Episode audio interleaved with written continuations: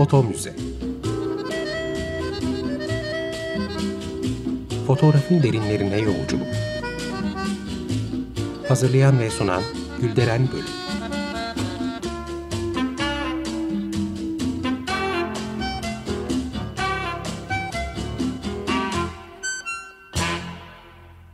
Merhaba değerli dinleyiciler, fotoğraf tarihçiniz ben Gülderen Bölük.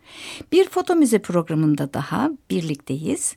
Bizi Foto Müze Türkiye adlı Instagram ve Twitter hesaplarından takip edebilirsiniz. Konuyla ilgili yine birçok görsel paylaşacağım. E, programa başlamadan evvel destekçimiz Sayın Deniz Soyarslan'a teşekkür etmek istiyorum. Sağ olsunlar, var olsunlar. E, bugün kartpostalların ve fotokartların tarihçesine değineceğim. E, tabii bu değerli efemerik malzemelerde önemli olan noktalara ve hususlara vurgu yaparak. Hemen altını çizmek istiyorum. Kartpostallar ve fotokartlar basıldıkları dönemi anlamak, toplumun sosyal ve kültürel özelliklerini tespit etmek için mutlaka göz önüne alınması gereken önemli belgelerdir. Fotoğraf tarihimiz için de bu böyle. Eğer kartpostallar olmasaydı fotoğraf tarihimiz eksik yazılmış olurdu. E tabi fotoğraf tarihi yazıldı bitti demek istemiyorum. Biten tamamlanan bir şey yok. Çünkü tarih sayfalarında noktalardan çok virgüller var. Benim bu belgelerle vurgulamak istediğim şu. İnsanın yarattığı her obje yaratıcısı hakkında pek çok sırrı ifşa eder. Hele de üzerinde yazı varsa. Bir de üstüne fotoğraf varsa keyfimize diyecek yok. Bu bakımdan kartpostallar ve fotokartlar en azından kendilerine ayrılacak bir programı hak ediyorlar. Tebrik kartının tarihçesi antik Mısır'a kadar götürülebilir belki.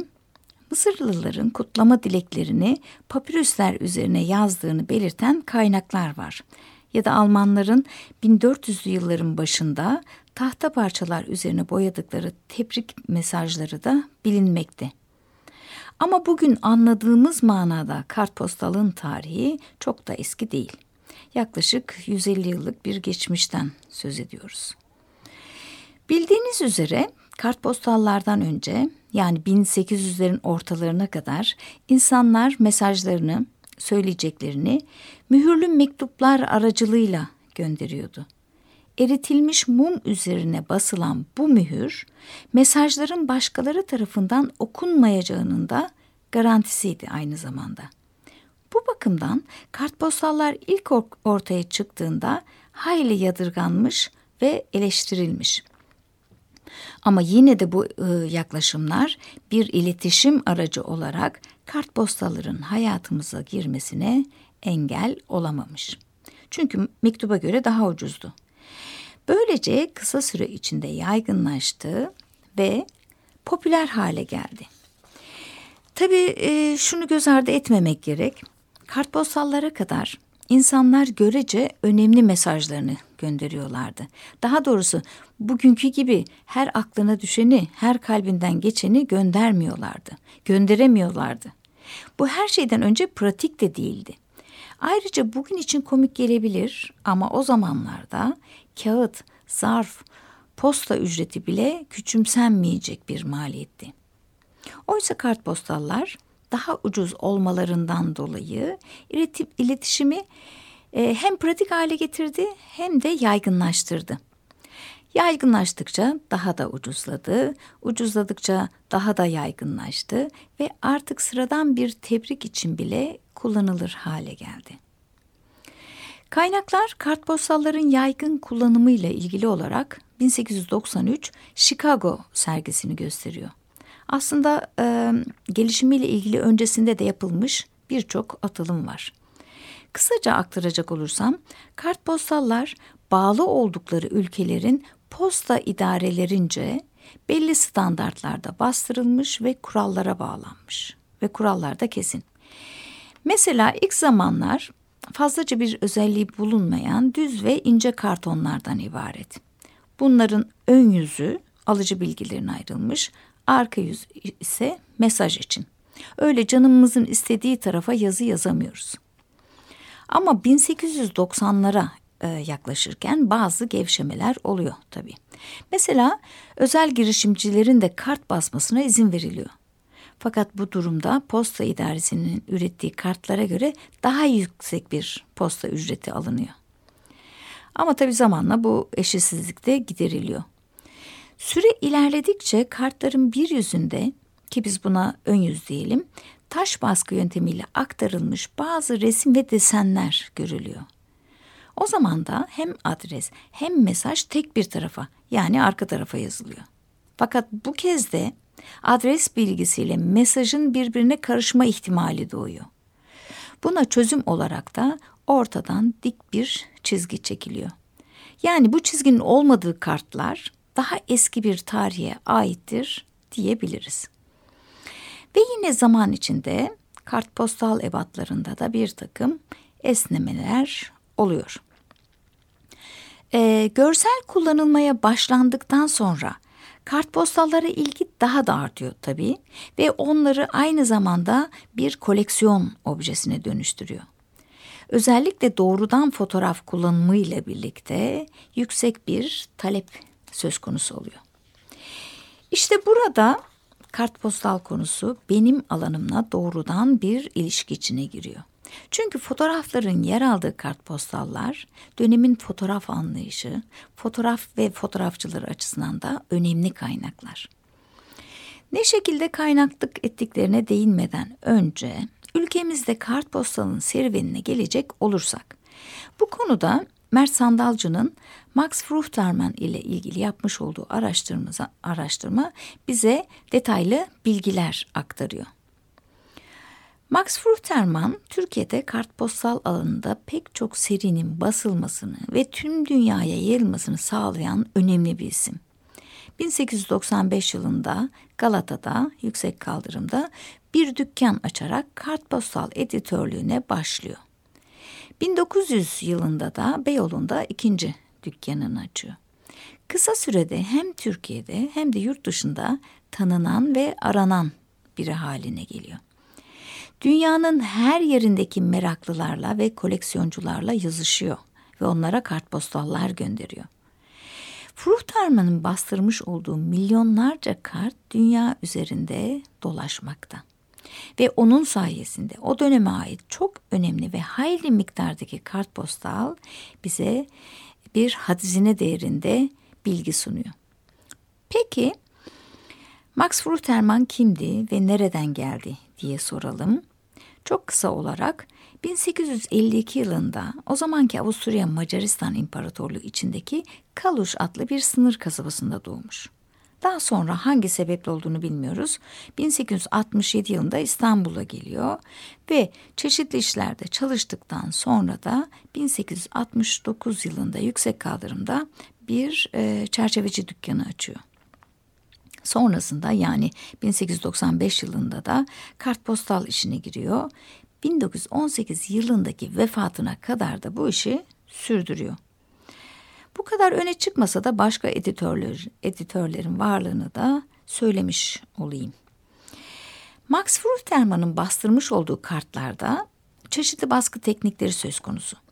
1897 yılından sonra yani o da yıllarda doğrudan fotoğraf baskılarının yapılabilmesi taş baskı tekniklerinin neredeyse bitmesine neden oluyor. Ancak sayılı birkaç editör tarafından e, fantezi olarak birkaç seride kullanılıyor. Yeni yöntemse kartpostal piyasasına biraz daha hareketlilik getiriyor. Tabii ki bu stüdyoları da yansıyor. Çünkü kartpostallara aktarılan fotoğrafların büyük bir çoğunluğu dönemin e, stüdyolarınca çekildi. Fruchterman ve diğer editörler işte bu stüdyoların kapısını çalıyor. Hem de en iyilerin. Fotoğrafların kartpostal yoluyla çoğaltılması o günkü stüdyoların daha fazla fotoğrafını günümüze ulaştırdı. Böylece hem dönemli hem de fotoğrafçı ile ilgili bilgileri bugüne taşıdı. Şunu unutmamak gerekir ki şimdiye kadar bu stüdyoların ne yazık ki hiçbirinin arşivi bir bütün olarak korunamamış ve günümüze ulaşamamıştır. Ancak parça parça olarak kurumsal arşivlerde, özel koleksiyonlarda bulunabilmekte. Bir kısmı da zaten hiç ortada yok. Cumhuriyet sonrasında faaliyet gösteren stüdyolardan da sadece e, bir iki ismi e, sayabiliriz. Arşivini tam olarak koruyan Meryem Şahinyan ve Süveyd Orhon. Dolayısıyla kartpostalların bu anlamda taşıdıkları görev bizim için çok önemli. Mesela Osmanlı döneminin önemli bir stüdyosunu Guillaume Berggren'i ele alalım. Hikayesi çok acıklı ne yazık ki. Ee, çok kısa olarak anlatacak olursam e, 1835'te Stockholm'de dünyaya geliyor ve bir nedenle yolu İstanbul'a düşüyor ve hayran kaldığı bu şehirde ömrünün sonuna kadar fotoğrafçılık yapıyor. Stüdyolar açıyor, portreler çekiyor ama e, daha çok dış çekimler yapıyor. Yani tarihi eserler, doğal güzellikler, şehir manzaraları ve insanların sosyal yaşantısı onun konuları oluyor. Bir de e, kıyafetler ve meslekler üzerine seriler hazırlıyor. Ki bunlar turistlerin en çok rağbet ettiği konular arasında. Laf arasında şunu da belirteyim. Sadece Bergren değil, diğer stüdyolarda e, bu saydığım konularda iş üretiyorlar. Bu bakımdan stüdyo ya da fotoğrafhane dediğimde sadece portreler akla gelmesin. Bergren iyi bir fotoğrafçı ve oldukça temiz işler üretiyor. Ama Birinci Dünya Savaşı nedeniyle turistlerin ayağı kesilince maddi zorluklar çekiyor ve zora düşüyor. Ne yazık ki bu dönemde elindeki cam negatifleri pencere camı satan dükkanlara vererek ufak gelirler elde etmeye çalışıyor. Yani iç daraltıcı bir durum. Neyse ki bir bölümünü de Alman elçiliğinde görev yapan bazı kişiler satın alıyor. Sadece yokluktan da değil, sorumluluk duygusuyla imha edenler de var. E, tabii bu konu portre fotoğrafları için geçerli. İnsan mahremiyeti o dönemde çok önemli tabii. Özellikle Müslüman kadın portreleri. E, o zamanlarda her şey bugünkü gibi ortalıkta yaşanmıyor. Dolayısıyla stüdyo sahiplerinin kendileri bu negatifleri yok etmekten kaçınmıyor. Yine bir örnek verecek olursam ilk Müslüman fotoğrafhanelerimizden Bahattin Bediz'in açtığı, kendi ismiyle açtığı e, stüdyo. Bahattin Bediz 1929 yılında fotoğrafhanesini kapattığında tüm arşivi Sarayburnu'ndan denize döküyor. Bir örnek daha vereyim. E, Fikret Adil'in anlattığına göre cam negatif kullanıldığı dönemlerde fotoğrafçılar kadın portrelerini teslim ederken negatifleri de yanında getiriyormuş ve müşterilerin göz önünde bu cam negatifleri kırıyormuş. Ee, başka diğer sebepler de felaketler, özellikle yangınlar. İstanbul'da yangınlar pek çok fotoğrafhanenin arşivini yok etti ne yazık ki. Çok güçlü olanlar yaralarını sarıp devam ettiler ama görece küçük olanlar tarih sayfalarından silinip gittiler. Ee, bir yandan da bu camların ne kadar havaleli olduğunu ve yer kapladığını da unutmayalım. Sırf bu sebeple yok edilen arşivlerde söz konusu maalesef. İşte tüm bu örneklerde görüldüğü gibi kartpostallar sayesinde fotoğrafhanelerin yok olan parçaları e, küçük bir kısmı da olsa bize ulaşıyor. Bazen literatürde ismine hiç rastlamadığımız fotoğrafçıların adlarını da e, kartpostallar bize ulaştırıyor ki bu da tabii başka önemli nokta. Değerli dinleyiciler, şimdi e, kartpostallarda adına rastladığımız stüdyoları konuşacağız. Kimlerdi, ne gibi fotoğraflar e, kartlara aktarıldı, e, fotoğraf tarihi açısından önemi neydi gibi soruların cevabını arayacağız. Ama önce küçük bir müzik arası verelim. Arjantinli armonika sanatçısı Hugo Diaz çalıyor. Silencio. Müzik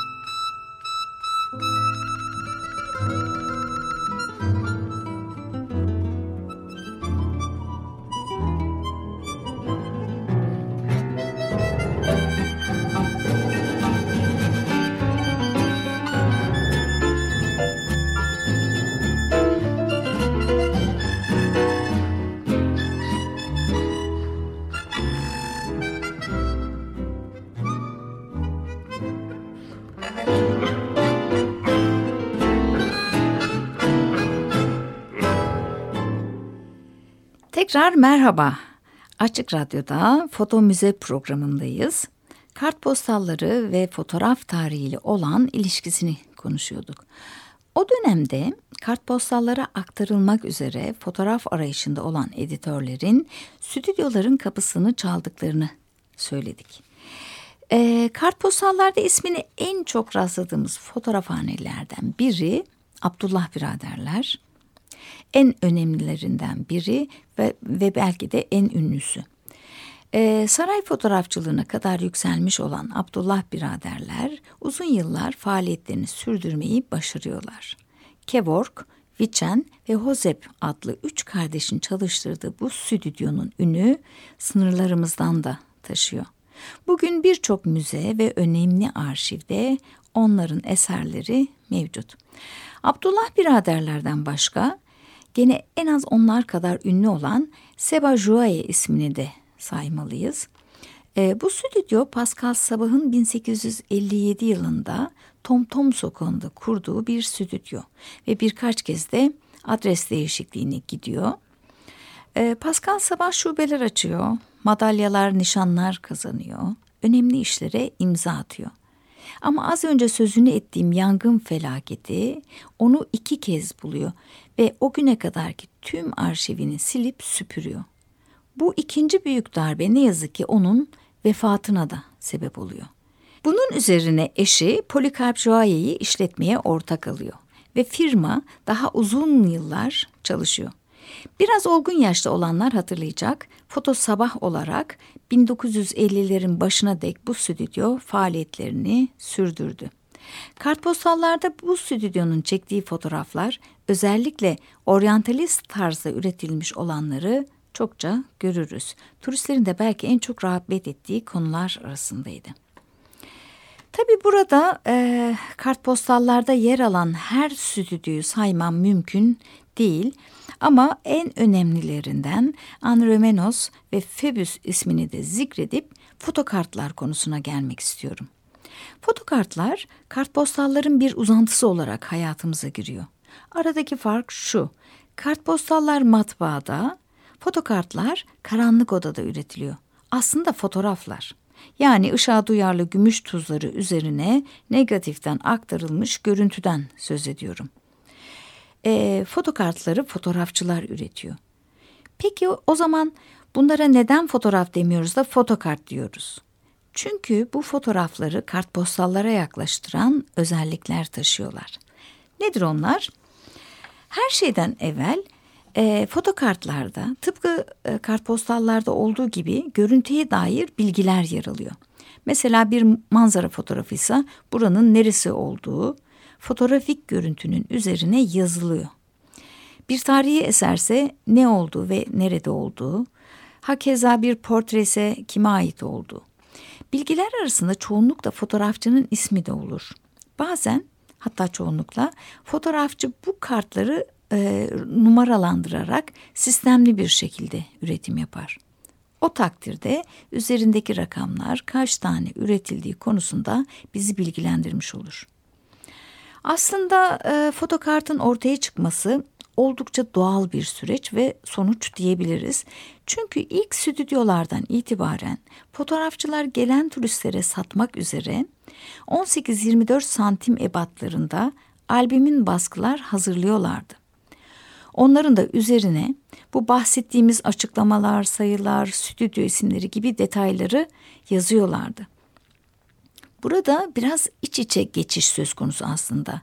Araç de değişse de insanların alışkanlıkları ve gösterdiği refleksler benzer oluyor.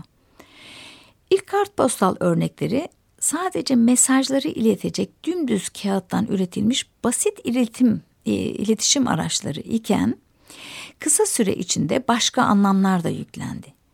Bir de işin içine görsellik hele de fotoğraf girince bambaşka e, boyutlara ulaşan farklı bir yapıya evrildi. Bu noktada kartpostal editörlerinin fotoğrafçıların zaten yapa geldikleri şeyi uygulamaları anlaşılacak bir şey ve doğal olarak da böyle gelişiyor zaten.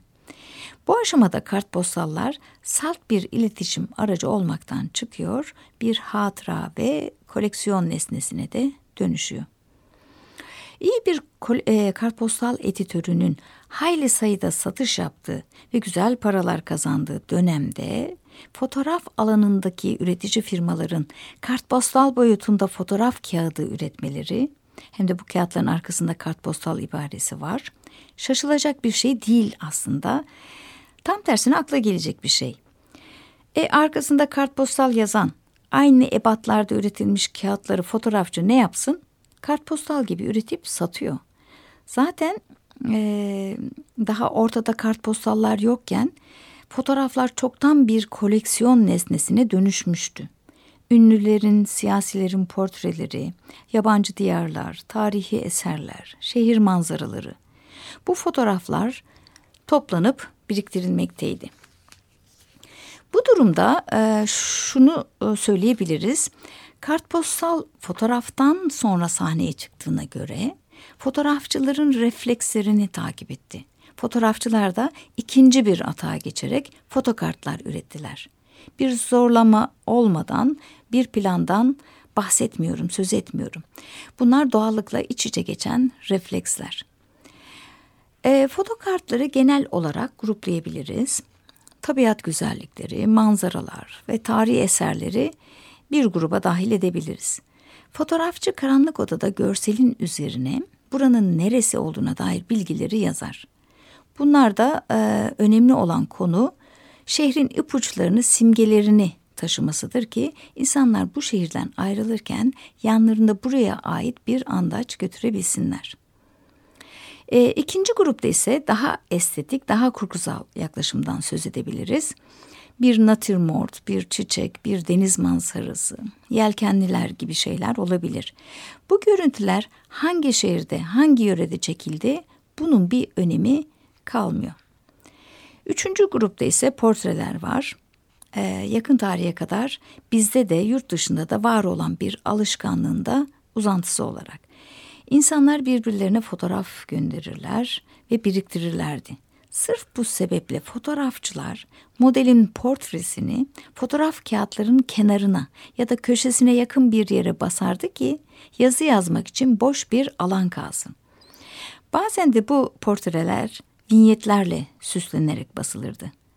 Tabii bu da onları biraz daha kartpostallara yaklaştırmaktaydı. Evet değerli dinleyiciler yine programımızın sonuna geldik. Çok teşekkür ediyorum. Herkese güzel bir gün diliyorum. Foto Müze Fotoğrafın derinlerine yolculuk Hazırlayan ve sunan Gülderen Bölük